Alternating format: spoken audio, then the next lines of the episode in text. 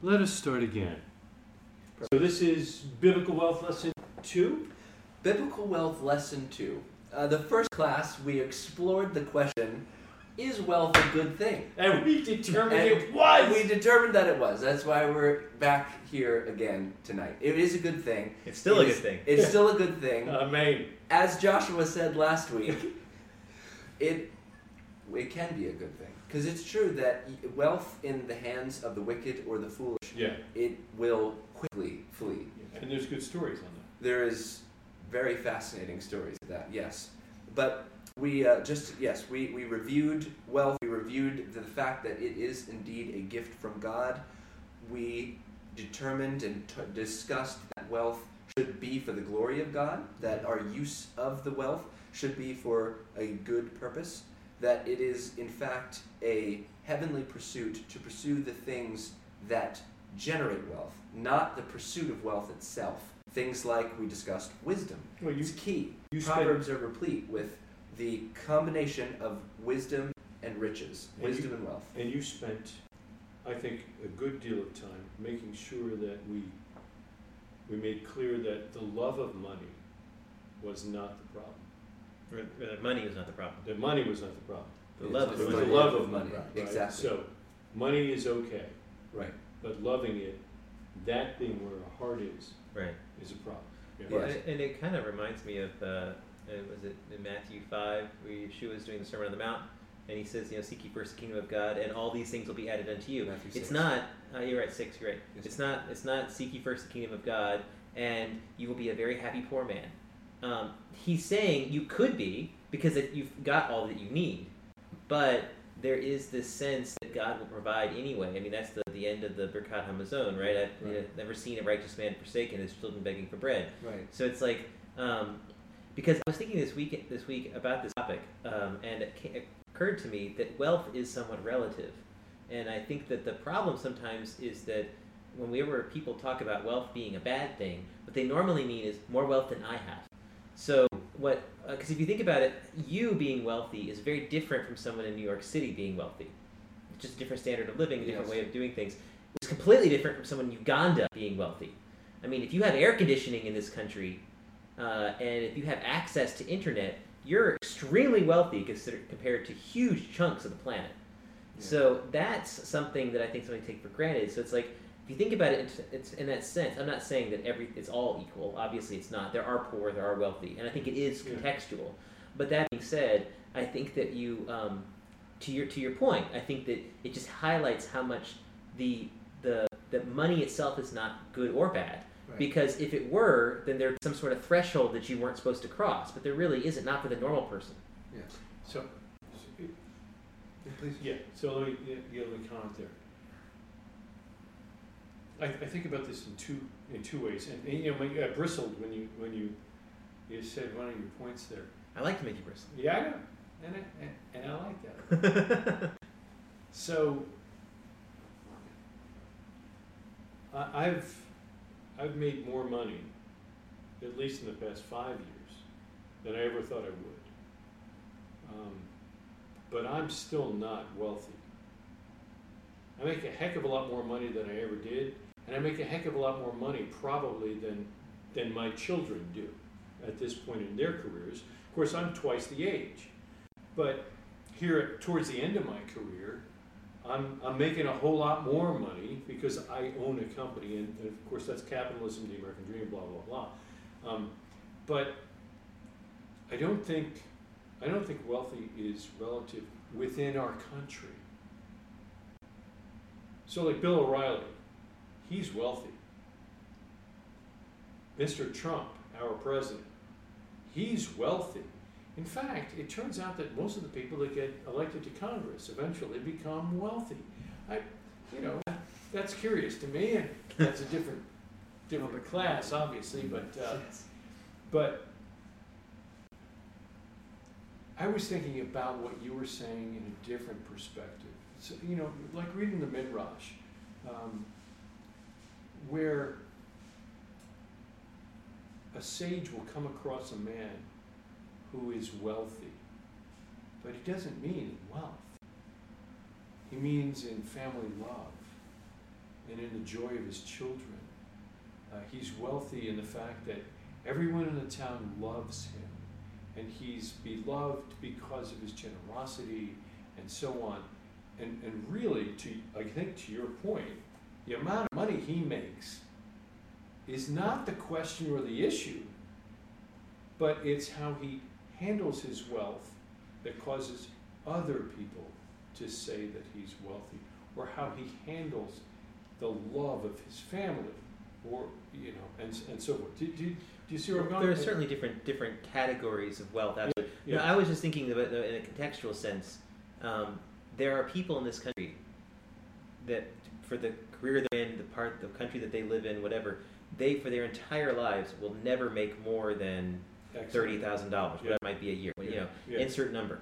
Um, so when you, if you think about a comparative sense, then if you make more than that, it may not necessarily be wealthy in the sense of like kings and queens and Bill Gates and so forth. Yeah. But are you more wealthy than them? Yes. And the reason why I bring this up is because if you look at some of the um, the anti-wealth rhetoric, there's always this very arbitrary line for what constitutes wealth, and Yeah. it's and it's basically boils down to what is the percentage of people that is relatively small, so that we can pretty much tell the rest of the people, yeah, they have more money than you, they should pay.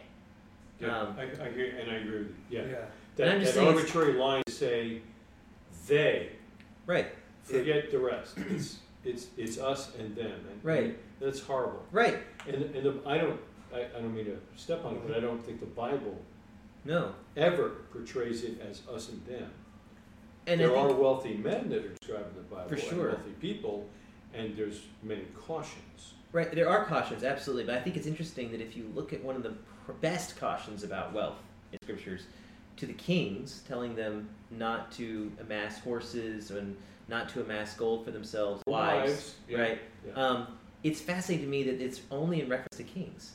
Not to say, I mean, obviously that's that's the top of the top. So theoretically, they should be the most wealthy person in the country. I get that, but it's interesting that there's like, it's almost like there is a place in power that maybe wealth and power is a dangerous mix, but it's not. God doesn't. God's not talking to the rest of Israel saying, "Okay, now here's your threshold. If you have more than twelve sheep, you know, you better stop." It's not a. There's not a line drawn there because I think what, we're, what I'm trying to say is that um, we can all be grateful for what God's given us and use it for His glory. And at the same time, it can be destructive, no matter how much it is, Sure. because ultimately all of the dangers and all of the blessings that come with quote unquote wealth are somewhat relative now can you do anything no but they're yeah. still pre- present Yeah, I'm, I'm reminded of, uh, and, and we'll give it to you. No, no, Sorry, I I, didn't away with this this. is exactly why we're here. It's What's, discussion. what's uh, Fiddler on the Roof? Mm-hmm. Wait, If I If I were were please strike me with wealth, I may, I and never, may I never recover. yeah. So to your point, Joshua, there was a fascinating article about the the turn of our country against billionaires, yeah. and it pointed to the Occupy Wall Street Mhm. Effort, and it said everyone kind of forgot about that, but the only thing that really stuck was this term, the one percent.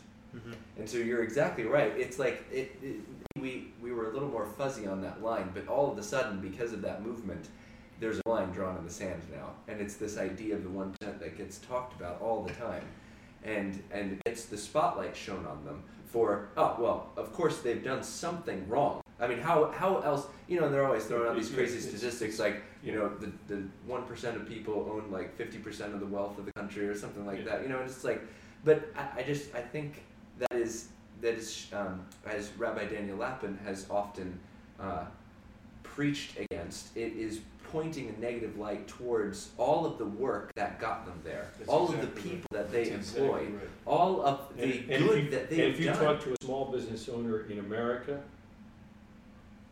you do the same thing. yeah, It, it may be on a smaller scale because he sells carpet rather than an operating system used by four billion people. right. But it's the same thing. You, you know, it's interesting to Joshua's point, which I think is absolutely correct. It's relative. You may not be in the top one percent of the wealth of America, but if you're in America, you're already in Oh yeah. the top echelon of the rest of the planet. Yes. So when these socialists and communists start to complain that you know this is a, this is really a problem here, this economy thing doesn't work, somebody needs to sit them down and give them lunch because Yeah. they, they obviously need a breather to understand. That's actually a really good segue. But oh, I'm sorry. Did you have a comment? No, go ahead. So uh, Jim Rohn is a billionaire and a uh, motivational speaker. He's written a lot of books and whatnot. And I caught one of his older videos, and, and he's got kind of that older voice and everything. And he said there's the, he was preaching about how you become successful, and he's like. I'll, I'll teach you right now. I'll teach you right now how to succeed. Two things. That's it. You know, and everybody's like on the edge of their seat. He's like, number one, be in America. That's it. He's like, it's easy. It's actually very easy to succeed here. You're in America, you're succeeding. Like he's like, it's so hard to fail in America. And then he jokes, of course, and he's like, no one's ever said, if only I could get to Poland. And it's true. America, right? And so that, Yeah. that goes to your point. Yeah. His second thing is you just work hard. That's it. Just work hard. You're in America and you work hard, you're done. You are going to be successful. Which is actually the perfect segue into this next chapter, so to speak, or this next section of the book, which is titled Working Hard. Yeah, I thought it was economic push-ups. No, and I know that you guys hard. have a lot of great feedback on this topic, but I was going to share a few of their neat verses that they've pulled out and interesting commentary around working hard. So the first thing was this interesting take on the this this verse. So it uh, the the first part says. Hashem created the world with kindness. He did not put people in this world that they may suffer. Still, all around us, we see much distress. How can this be? The, they summarize this from the uh, verse from Job 5, verse 7. But man is born to toil as sparks fly upward. And so they, they kind of drosh out this idea of like, this, this is the summary essentially of like what man can expect. You're, born to toil and to trouble and to work hard. And uh, I, I think this is another interesting point that they made that one of the very first thing, things that God did to a man was put him to work. Absolutely. Right here out of Genesis, Absolutely. Genesis 2.15, it said, The Lord took the man and And put him placed in the garden of Eden to work it and keep it. That is literally like the verse almost directly after the creation of man. Yeah. So we, you know, it, it, they're, they're tying these threads together, showing like this isn't this isn't a bad thing. This is literally what you were born to do. And, and to that point, it's important to clarify that the curse after the fall is not that man would work; it's that work would be difficult. yes, that's Work was that's always good. there, and It work was always would good. Produce as much. That's right. But now he would have challenge. He would have opposing forces in his work, and I think that's you know we can we can all identify with that. You know, the Agreed. computer doesn't work or whatever it might be. Before the fall, everything you know worked worked perfectly. You put in your effort and you saw a result. There was no Exactly. IT group. So uh, in, in Proverbs, The silver lining to the fall, yeah, right if there. you don't work, You know, you don't eat. exactly. And, and the, uh, the Orthodox are very clear about the money put aside in each community for strangers, for those out of work and so forth, uh, infirmed. You know, hey, if you're not working, if you don't do something, it's not yours. Well, That's actually a really good point because one, one of the things I, I was just jumping in real quick, but I had this interesting thought about that. I, I just was reading in uh, Matthew, and it goes over where Yeshua is confronted about paying tax, Hmm. and his response is so interesting because he says, uh, I'll just read it. This is Matthew 17 27. He says, However, not to give offense to them, go to the sea and cast a hook and take the first fish that comes up. And when you open its mouth, you will find a shekel. Take that and give it to them for me and for yourself. The reason I bring this up in the context that you just said is because that from the master is a very interesting illustration where the blessing this is clearly a miracle that there's literally a coin that's worth enough for the two of them to pay their half shekel tax In that's the fish's it just happens to be in the fish that he catches so it's it's miraculous. the first fish. the first fish it's a miracle but he, he makes him go work for it. That is literally his prior occupation was a fisherman. He could have done one of these deals. Exactly. Yeah. And then, then you know, right Yeah, behind yeah, the ear or something. ear, yeah. no, but no, Yeah. he does. He he actually make, he revisits his old occupation cool. and he goes and fishes for it. I just thought that was fascinating. I like that. So anyway, um, I, I you had think comment. I think it was No, I pretty cool enjoyed the that sound there was. to that. oh yeah, yeah, yeah. You know, like, It was pretty cool that there was an implication that maybe the fisherman, certainly the fisherman, would catch more than one fish. The first one, the, Yeah. just the The first first one. Look in the mouth of the first Yeah. fish you catch. exactly. This was a, a neat uh, commentary from Brachot 8a that says, Rebbe Chaya Bar Abba said in the name of Ula, Greater is one who enjoys the labor of his own hands than one who regards Hashem with awe. This is from Yirat Shemaim, that first one. And then it it says, While he who regards Hashem with awe is fortunate in this world, he who toils enjoys this world and also delights in the goodness of the world to Oh, come. that's cool. Well, and you think uh, you I don't know to get ahead of you, but I mean, no, how no, many it's times? impossible in to get book- ahead. All discussion. I How many appreciate it all. times in the book of Ecclesiastes does it say, and what is man's reward in this life? What's the reason why man's here? What's the what is it? What's left for man? What's good for man in this world? But to work hard and enjoy the fruit of labor. That's right. Basically, that that seems to really be the the end line. I think about what we were talking about earlier about wealth being somewhat relative. I would say that to me is, I would say it's like wealth, but that I- you might call it that Hmm. because um, if you are blessed enough to be able to work hard and then of your labor be able to enjoy it and not just be barely making ends meet or maybe not even doing that but if you're able to make enough earnings or food or whatever it is your job is right to to be able to enjoy that fruit then i would say that that is a really good place to be I'm, I'm, I'm gonna, gonna try and define it and say, even in our lives, in yours and mine, that if we're making enough wealth that we can care for our families, cover the bills, etc., and be able to buy that piece of meat for Shabbos, that bottle of wine for Shabbos, the flowers for your bride for Shabbos. I think that puts you, again, in a graded, wealthy category.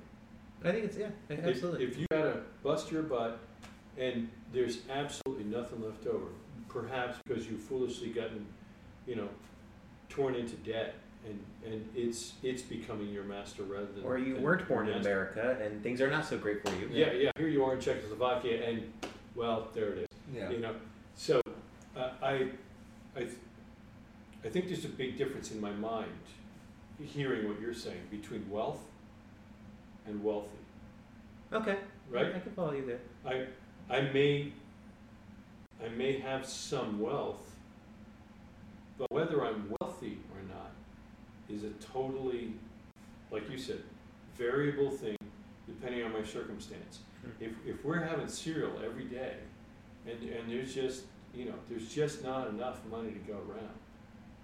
But by God's grace and our hard work, we've, we've got the opportunity to put on a, a nice clean shirt and have a special meal with a bottle of wine on Shabbos.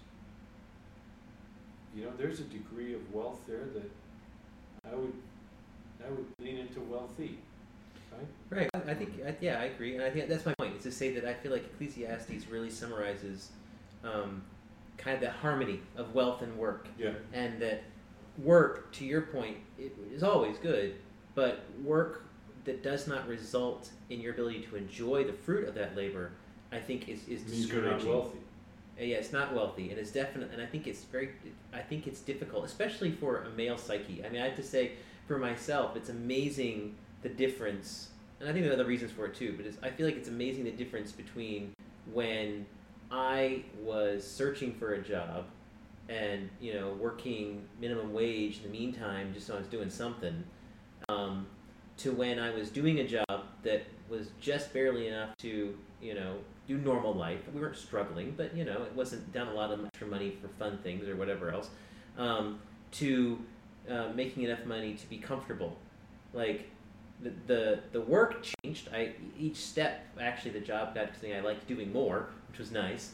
But also getting having a higher level of income. I think as a man, it's very affirming to yourself to make you feel better about life, better about what you're doing. Um, and so I say, like from Ecclesiastes, I think that Solomon's a pretty smart guy, and his summary of what makes life good, I think, pretty much boils down to that. Mm. Along with obviously righteousness and Sure, so oh, yeah, yeah. I'm, I'm beginning to think that wealth means there's something left over. I mean, we all have incomes. Everybody in this room is making, I would say, good money. Mm. But if through circumstance, you're loaded down with debt, and you're making the same amount of money he is, Right. but there's nothing left over, Right. do you have wealth? I, I would say no, but he's making the same amount of money, but through some frugalness or circumstance or whatever the case might be, without the debt, he's he's got wealth. Mhm. So compared to you, to your point, he's wealthy. Mhm. Exactly. Um, I, I, I, I think it would be remiss of me um, not to bring to your attention that we met this guy some time ago, and he had just been hired by a company, which obviously needs to remain nameless, but he, as far as I've been able to tell, as we've conversed, worked his butt off. And just recently, after what, a year, a year and a half, About a year and a half. was given a review, rewarded handsomely, and given an amazingly large increase in his pay to recognize the diligence, the hard work, the value he is to the company and so forth. Now, of course, they're going to snatch him away from us and take us to a communist country, but um, Socialist. for socialist, thank you, for, for a short time. Um, but to me, that's that's how it ought to be, right? Good man. He's given an opportunity. He shines. You must have been thinking of Tanhuma Vayitse 13. I think that almost. I knew it, and I knew it. Yeah. yeah. And it, that says, a person needs first to labor and work with his two hands. Only then does Hashem send his blessing. Mm. That's literally what you just said. Well, it doesn't apply to me. but- That- My brother's missing a hand. yeah. that's, You know that's what? a very unique. So if I had He two does- hands, how he wealthy could I twice be as much now? with one. yeah. Yeah, I, I hear you. You got to give the opportunity to work and demonstrate. Absolutely. That's cool. And I think I think one of the best examples, and one that I kind of applied to my own life in, in the stage that I was in earlier in trying to start over my career and those such things, is Joseph. And I think of the story of Joseph, Yeah. he does not step into a comfortable situation where he's being experiencing the fruit of that labor immediately. He's a slave, and he's not even supposed to be. He was kidnapped. He's put in the slave's position, but he works so diligently that his foreign master is so impressed, he puts him in charge of everything.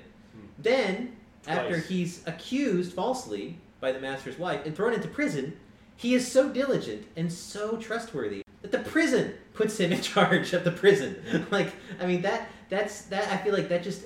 Uh, so it's not surprising that when when when, When he the is righteous man works. when he finally does, uh, God opens that door for him, that then he is rewarded above and beyond anyone's wildest dreams because it was so obvious from the get go. The man has already proven himself, but he did it without the reward. And I think that's one thing that my father really strove to teach me as a child growing up, and I, I think that it, it stuck pretty well. Work is good. It's not money is good, work is good. Now, out of that work, you get things. But the work itself, even just if you just did the work, that would be good. Yeah, to Joshua's point, as I grew up, and I'm, I guess, a generation before you, my father and I never talked about money. We always talked about work. And work was good. Work was, was not a bad thing, was not a bad word or anything like that. And I never knew my father not to work. And he always encouraged me to work. And, you know, in, in grade school, uh, I was a little geeky glasses eye kid. But in, in between my tenth and eleventh year, or my ninth and tenth year in school, ninth grade to tenth grade, during that summer, we worked together, building railroad tie walls, and it, it made a, a great difference for me. You know, I had I had worked and I reaped the benefits in school. Not from a monetary perspective, but from a, from a respect perspective.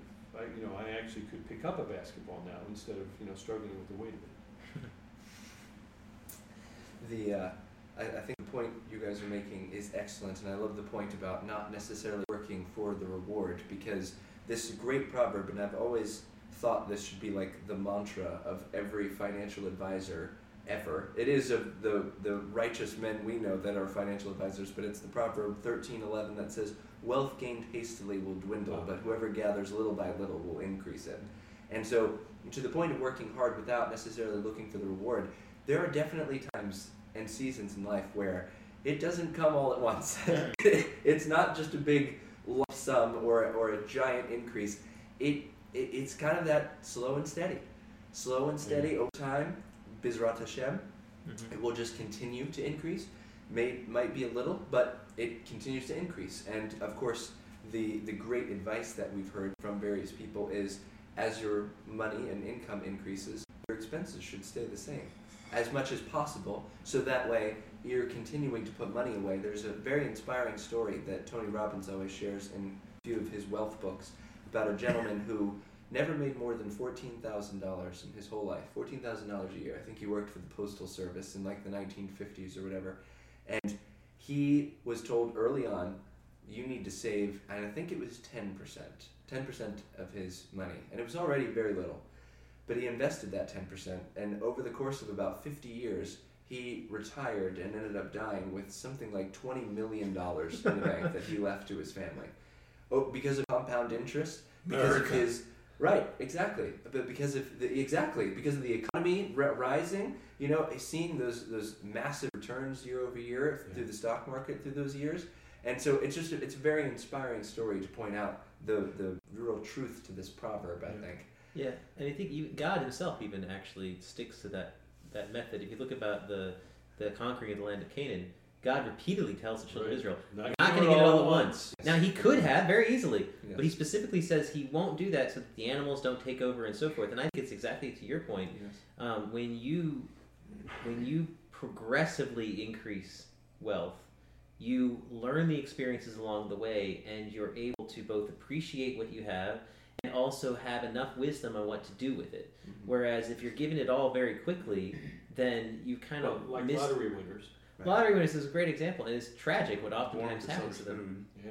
But but even you know you see that with, with lots of different things. But I'm also, even, even like outside of that, like um, you know, if you think about like a um, you know, a child who's given uh, everything and doesn't ever have to Silver receive spoon. anything. Yeah. Yeah, sorry. Yes, that's exactly right. The same mentality, because then you, you can have the risk of that person not um, not understanding it because receive it without having to work for it. Whereas in this case, if you're gradually, then um, hopefully you've you've uh, you've earned the right to have that, so to speak. Yeah.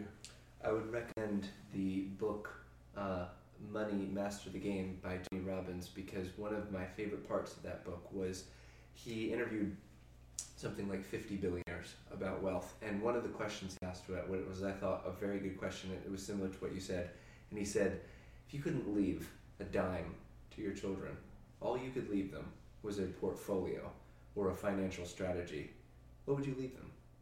And their answers are quite fascinating, Hmm. really interesting. And so I, I would highly recommend it. Uh, a little teaser was uh, index funds came up a good bit. There's also a very heavily diversified all-weather portfolio from Ray Dalio that is very popular. But anyway, it was it was a fascinating question. The response was was quite interesting, and and I think it started getting them thinking about that, about how their kids would be different if they weren't expecting a massive payout at some point in their life. If they actually needed to not only earn the money but then do their own work at saving and investing. I think I've actually heard Warren Buffett intends to do just that. That like he's He's not gonna spend it all. he's gonna he's gonna give them a healthy amount of money, but they're not gonna be anywhere close to as wealthy as he is because he specifically wants them to earn it. Yeah. Mhm. You know, I'm, I'm uh, reminded that the righteous man leaves a heritage for his children and his children's children. Mhm. And uh, yeah, I don't, I don't know what, what, what the heritage is. It could be some, you know, great stories, good paintings. This probably has to do with inheritance and so forth. But uh, um, as I get older, I'm thinking about that, you know, because I'm, I don't consider myself a wealthy man. I have clients that are wealthy men. I have many clients who are wealthy men, and I'm not. Just leave it at that. Um, but I need to leave something, you know. So it, it does make you step back and, and say, okay, if you've had a life of riotous living and it's been a great ride and you're just playing the game and it's all going to collapse if you don't keep working, that kind of deal, um, then is that how the righteous live? Mhm. Um, so tomorrow I'll buckle down and you know, start, uh, start doing something. Well, I, think, I mean, I just I just did a quick search for work in the scriptures, and of course, the very it's It's all over. it's all over the place. it's all over the place. But the very first reference to work is God Yeah, he, he rested from the work that he had done. that he had done. And if you think about that, I mean, that's what an amazing way of looking at that. In fact, it's interesting in Hebrew, um, if I recall correctly, the word for wor- like your job work, um, it's different from the word for work like we're just describing here. Yeah, Um, and if I recall correctly, the word for your job is actually avodah, which is actually the word for service, Service. or worship. So work, um, biblically speaking, I think has a, a very positive connotation. yeah. Um, it's a very good thing. Um, and then, yeah, in the end, Hashem, if, if you are, if, if God blesses that work, then hopefully you have not only enough for yourself, but also for your descendants. Amen. Yes. Pirkei Avot 5.23 is a good reminder. Ben Hei Hei says, according to the pain is the reward. So it's a good good reminder that there are times when hard work is that. It is hard. Oh, yes. It is. Uh, we just talked about it before we started. It can be very stressful. It can be long hours. It can be tough, but there's there's reward there, according Yeah. to Pirkei Avot, which is a Um, cool verse. If, uh, three times a week, I, I, I meet you early mornings in the gym and reminded that hard work is hard. Yes, yes, agreed. Uh, so Good, to, the, to good, the point.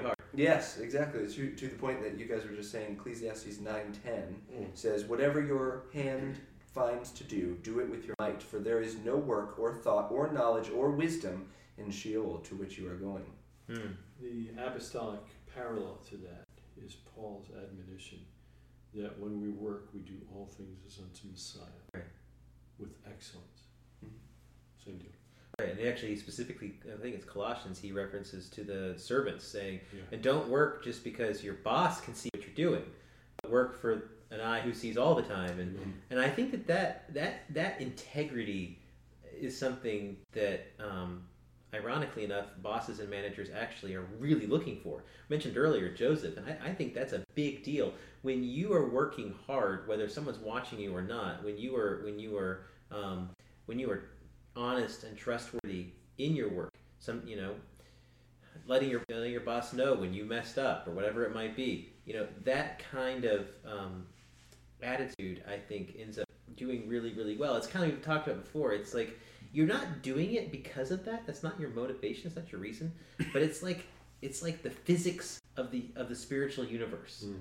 You know, Mhm. God designed the Torah in such a way and the scripture in such a way that when you live the way that you're supposed to, based on that, oddly enough, things more often than not work out for you. Not they don't always. Yeah. That God God has other plans sometimes for us. But the point is that like more often than not, you see you see that success. Amen. And, and sometimes in the midst of it not being so for others, I think about Isaac. You, you remember that article you sent around from Chabad.org a while ago. Um, Isaac uh, is in the land of the Philistines. It's a famine. They're talking about him like, reaping a hundredfold of everything. Not surprisingly, the Philistines start to get a little, you know, irritated with him. But the point is that like it's amazing to see God bless the righteous, even in a time when everybody else is struggling. Mhm. I, many people believe that if you own a company, then you have one master, God. That may be true in some other businesses, but I have many masters. Somewhere between 200 and 300 masters to whom I'm accountable. And uh, we get a particular uh, thrill when we get to call up one of our masters and say, we, We've gone above and beyond. I just wanted to share that with you and save you from monetary loss or uh, financial ruin. So, you know, if you've got a few minutes to chat with us, we'd love to chat with you. You know, but uh, yeah, there's a lot of there's a lot of masters there. Mm. Yes. You know, um, there isn't a month that doesn't pass where I don't stop and reflect and think, you know, the sinner that I am, why Hashem continuously blesses me to the extent that He does. Because, I mean, I came to this country with absolutely nothing. And I consider myself a blessed me. And it wasn't just on my own. I mean, I stand on the shoulders of a lot of greater people who helped me out my parents, friends, even the social system paying um, for my full scholarship. So I came out without debt, actually more money than I did even going in. But every time I think that way, I just have to thank God. Just, it's not my, you know, righteousness that I received this. It's God's plan, Mm. and I will be held accountable for how I use that um, gift. Right. So it's also a point of you know fear, reverence, of knowing I need to be a good steward Mhm. of what He's given me because I don't deserve it.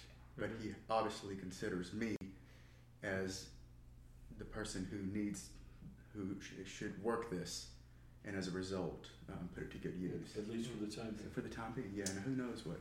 This is that is a great a great segue into Kiddushin 82a, which says the most important of these rules is to know that while a person must plan and labor intelligently, ultimately his success comes only from Hashem. He must recognize that number one, it is really Hashem who supports him, and number two, it doesn't really matter which occupation he chooses. If he has the merit and the fortune, Hashem will support him generously. Rabbi Meir said, A person should always teach his son an occupation that is clean and easy, and pray to the one who owns all wealth and possessions. For a person's occupation affects neither his poverty nor his wealth, rather, all depends on one's merit. That's cool. I like that. It's it is um, been a, a a neat thing to see how the Judaism does not care what occupation you have. Just get a job. Whereas in the visible representation of the church, you, you've got parents uh, that are causing their kids to agonize over what their occupation should be and being led by the Lord and being, you know, following their bent and this and that. And there seems to be just, at least the way they go about it, so much more angst over it. Where Judaism, it's like, I don't care what you do, just do something. And if you do it, do it well. And they do. And God blesses. And I think that's the point. God blesses the fruit of their hand. Amen. And oftentimes you hear, you know, marry a good Jewish man. He's going to be a lawyer or a doctor. Right. So they have that stigmatism of, oh, they're always wealthy. They always have Yeah. a position of Right. power. Right. And often there's conspiracy theorists who think the United States is run by a Ju- uh, Judeo uh, Zionist entity. so, um, but I think it, there's scriptural truth to that. Yeah. Right, it's, it's not surprising that God's a, a people group that that perhaps isn't always 100 percent good at this, but nonetheless, their culture is such, their their heritage is such, to follow the things that God put in place that lead to success. Not surprisingly, is It's successful. You know, I think if you, earlier you mentioned the importance of living in America, and I am convinced it is because this country was both founded upon, led by, and ultimately has, up until at least the 1960s, embraced Judeo-Christian values. You know, and if you look across the world, right. um, with there there are countries now, and there are bit countries in the past that are very wealthy that do not have those values. That being said, it's remarkable if you look at the, where the wealth is collected, it's mostly in places that have that. I mean, there are there there are upper echelons that are so wealthy, but places where the normal people are wealthy, it's places that have a foundation of some kind of blend of Christianity or Judaism. It's true. Proverbs 14:23 says, "In all toil there is profit, but mere talk tends only to poverty." Mm-hmm. so a good reminder. And then I, I love. I, this is just a reiteration of what we were just saying. But a person should not be afraid to pursue the profession that really appeals to him. Hashem can feed him just as well, no matter the path he chooses. Mm-hmm. And I think and so. Where's the- that the- from? That was from the book itself. So that would have been a quote. Yes, that would have been a quote from Rabbi Abraham Avi Schwartz. Avi Schwartz.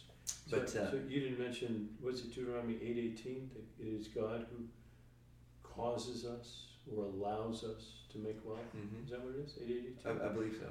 Yes, we mentioned that in the prior. yeah, we did. class. Yeah, wanted that is- sure that is a good one. We get that. This, of course, these these kind of this topic reminded me of Colossians three twenty three and twenty four, who says, "Whatever you do, work heartily Mhm. as for the Lord and not for man, knowing that from the Lord you will receive the inheritance as your reward. You are serving the Lord Messiah Yeshua." So that's a it's a good reminder. And we already mentioned the verse about if anyone is not willing to work, let him not eat, uh, because I, that, that is just that is so good because the second part of that that verse in Second Thessalonians is now such persons we command and encourage in the Lord Messiah Yeshua to do their work quietly and to earn their own living. I just it's a good reminder again, just this idea of working really hard. Well, those two verses together uh, make you don't politicize the class, but um, for those who are biblicists, so that, that covers the whole gamut of uh, faiths and practices.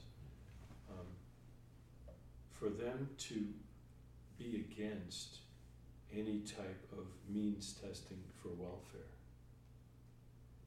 seems anathema to their faith. If you want to just give people money or needles, um, simply because they're out of work, but are not trying to find work or are not willing to work, then really you got a different Bible. And if uh, Congresswoman Ocasio Cortez has her way, none of us have to work. Well, and if you, again, going back, it's not surprising that some of the countries that have embraced some of that type of mentality have really struggled. Um, but I think that, Venezuela. but I think that also, I think that mentally it has to be destructive. I mean, there's a, it's, it's fascinating that in, in the in Judaism, this principle of working is so important that um, you you know that, that poverty and begging, I guess, really is debasing. That it's it's a terrible thing to be in a place where you depend upon someone else to give you money. But, Like- you, but you develop a callus doing that. Well, but that, that's what's so fascinating is that if you go into some parts of Israel, uh, you know, so there are certainly some beggars there who are traditional beggars. What's fascinating is one of the only, not the only, well, maybe, but the only place I think I've been to where I will, you run into a beggar and they'll, they'll try to come up with anything they can do to earn your money. They'll pray for you, they'll bless you, they'll give you some little tiny trinket that's completely worthless you have no need for. But it's like there's this effort to try to somehow like, oh, I, but I'm working for this. I'm not just taking a handout because it's bad to take a handout. Mm. And I think, and so I'm saying is like psychologically, I think they they have figured that out that it's extremely unhealthy to receive it without working. Yeah. Um, to your point earlier about about the the not mattering which employment you're in, I can't help but think about the manna. Right? Everyone went out and gathered, and everyone ended up with exactly what they needed. It didn't matter how long you got there, how big your family was. And it said some people actually brought in a whole bunch, but it turned out it was only what they needed. Right. And some people didn't gather a lot, but it was what they needed. And of course, ultimately, that was a miracle as well. I mean, like going back to your point um, there too, Alex, that like that that God's blessing is what we're dependent on, not the result of efforts. Mm. Absolutely. Absolutely. The uh, the last verse, kind of on that that thread of working hard, was uh, whoever works his land will have plenty of bread, but he who follows worthless pursuits lacks sense. From Proverbs twelve eleven. The uh, the last part here that the book touched on in this section of working hard was the idea of ambition, and so this is the the first introduction from the author of this book. It says, while ambition, the desire to always acquire more, is often a negative force, a wise person uses it in a positive way. He harnesses his hunger to produce healthful fruits, a wealth that brings him closer to Hashem. Thus, he reaches greater and greater excellence. Also, since his hunger serves as a silent prayer to Hashem, Hashem helps him achieve his dream. And one of the proverbs that they use as kind of a, a proof text of that is from Proverbs sixteen twenty six that says, A worker's appetite works for him, his mouth urges him on. Yeah. Reminding us of just that idea of like it's that hunger that keeps you going, that drive. Uh, and then the in Psalm 107 9, it says, For he satisfies the longing soul, and the hungry soul he fills with good things. That that is a it's really I hadn't uh, there's two people that I, I like to listen to from sort of that uh, success genre. One is I've already mentioned several times Tony Robbins. The other one is Ed Mylett, and both of them have something in common where they came from actually very similar, Alex, very very tough upbringing. Uh, it was difficult getting started. They certainly weren't born into wealth at all, and they built very big companies and have amassed a lot of wealth over the years. And one of the things that they continue to point to that characterizes why they are so energetic and so passionate, even after having so much, is hunger. That was, if you have caught some of Tony Robbins' videos before or any of the other stuff, they're always talking about like, there is just a hunger that you need to have that is that fuel to keep working hard, to keep going after what you what it is that you want. Uh, and I just they, they it's what's so what, what bothers me sometimes is there's a lot of wisdom into what a lot of these guys say, but it's never pointed in the right direction.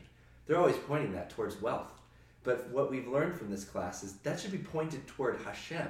That should be pointed towards serving Hashem. Could you imagine the blessing if you worked as hard as one of those guys did? But it wasn't because you didn't want to never have to, you know, get food stamps again or whatever it was that, drove them from their upbringing. But it was simply because you recognize that the only reason you have breath in your lungs is because Hashem allows that and because He actively is working in us to produce good works and leading us and guiding us. I mean, if we focused on that and applied that ambition and that hunger towards serving Him more, I, I think we would. That's that's the people that we read about in Scripture. You know, those are the men of Scripture that that set the bar high from an example standpoint for being hungry for the service of Hashem. I mean, just picking up any one of the Psalms written by David, and you can you can tell there is just this passionate hunger Mm. for serving Hashem and dwelling with Hashem someday, Yeah. and that he that it, it drives him. It drives everything he does. So, you you know you, you see the fruits of some of the secular world, and when they have a hunger for something that. Uh, similar to what you were saying before, Joshua, where you said it's almost like the physics of the world that sort of bend the way that obviously Hashem built it, but that bend towards they, they end up kind of getting that, and that's the thing that they pursue.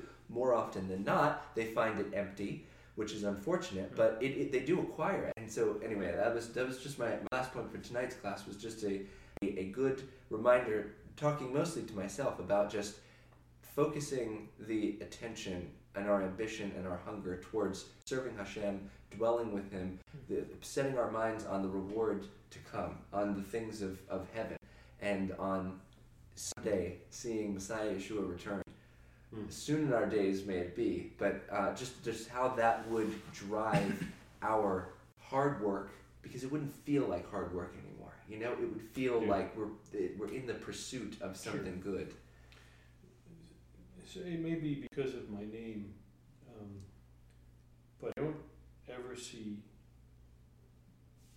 Joseph in the Bible striving to be in charge.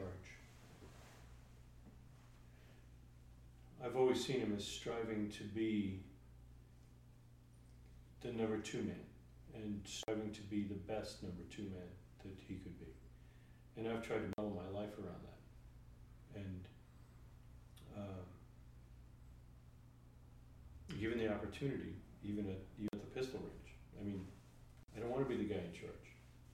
I want to be the guy behind the guy in charge, the guy that's making it happen, the guy that's working um, simply to get the, the praise of the the one that I'm working for.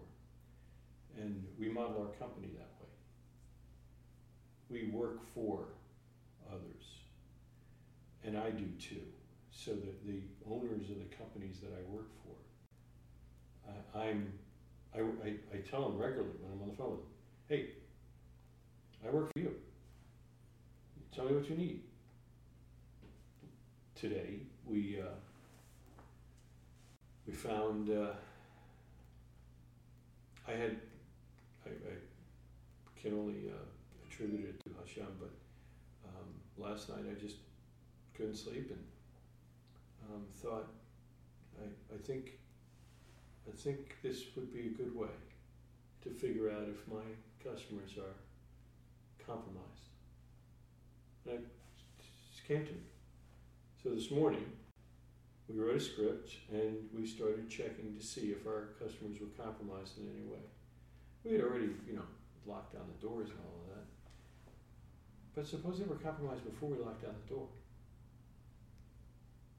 So we started alphabetically, and we got to a company that started with Advantage. So as you can tell, it's pretty early in the morning, and uh, the script showed that sure enough, one of the employees of that company had been compromised. His email account, his password had been figured out. Hmm. He didn't have two-factor authentication enabled, and somebody got into his email account, and they didn't do anything. They just went into Outlook on the web and created a rule that would forward every email to their Gmail account. Hmm. And that's what this script showed. And uh, so I was thrilled. The idea came to fruition. That's great. We've, we've found one. And uh, so I called the owner of the company and uh, he said, uh, We haven't talked in a while. I said, You're right. Um, but I'm calling to tell you that, you know, I had kind of figured out a way that I might be able to check and see if there were any problems behind the scenes without knowing. And uh, ran the script and found this. And uh, Jonathan, so and so, has uh, his account's been compromised, and he probably doesn't know it. And he's probably changed his password since then, but this is going on in the background. He would never. And he said, uh, "How long has it been going on?" I said, "I don't know. I can run some some queries and I can figure that part out. But uh, here's how I would fix it. I won't bore you all with how to fix it, but I would turn on two-factor authentication and you know and whatnot. Um, but uh, I said, all right, I'll, I'll get all these things done and I'll uh, I'll update you tomorrow. So I'm, I'm getting ready to hang up the phone and and he says, hang on a second. Thanks. Good having you standing behind me. And I said, uh, you know the way you put that? It's one of the best compliments I could ever get. I think we should work, but we should not work for wealth. We should work to serve whomever God's serve. In so doing, He will bless us out of our socks because He must, because He said He would. He cannot deny Himself. It's stupid easy, especially in America. Yeah. Any final comments? I was thinking about Alex's comments earlier about being so feeling that grace of God Yeah. and the blessings of God, and it's fascinating that the passage that comes to mind, the context of it, uh, Jacob expresses that same sentiment, but it's only a chapter or two after he tells Laban, "I." I was up all night. I was, you know, if something went wrong, I paid for it. I, I mean, he describes very difficult working conditions. He doesn't, he does not portray in his conversation with Laban any sense that he had not earned the wealth that he had amassed. In fact, in some ways, he's kind of part of his incense it being incensed is that Laban's acting almost as if it was a ha- handout, and Jacob's like, "No, I, I earned this." But when Jacob looks at it from a from a cosmic perspective, he crosses across the Jordan and he tells God, "He says, I am diminished because of the grace that you have shown me, because I crossed over this Jordan with just my stick and my cloak, and now I'm two companies." And so that that that dualism Yeah. of Yeah. working very very hard But having a um, right perspective. but realizing that your blessing does not come from your hard work Right. but it's a grace of god i think that if you do have those two then ironically enough you do end up with those two Yeah. yeah, Amen. that's cool. Would you like to close this in prayer, sir? He said, Sir, I thought I was looking at you, but it's, I think he's looking at me. I'd love to. Good Father, we thank you for tonight, for the opportunity to look to your word and to examine the writings of our sages with regard to wealth.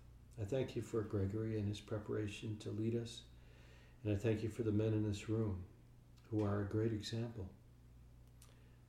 of heads down, hard work, and your blessing is a result. Father, we thank you. We thank you that you allow us to make wealth. We thank you, Father, that you do choose to bless us as we work hard. We pray as this week continues, Father, that you would allow us to work, to glorify you in all that we say and do, and that as people ask us the cause, the reason, the motivation behind our work, that it would be a love for you and not for money. Amen. Amen.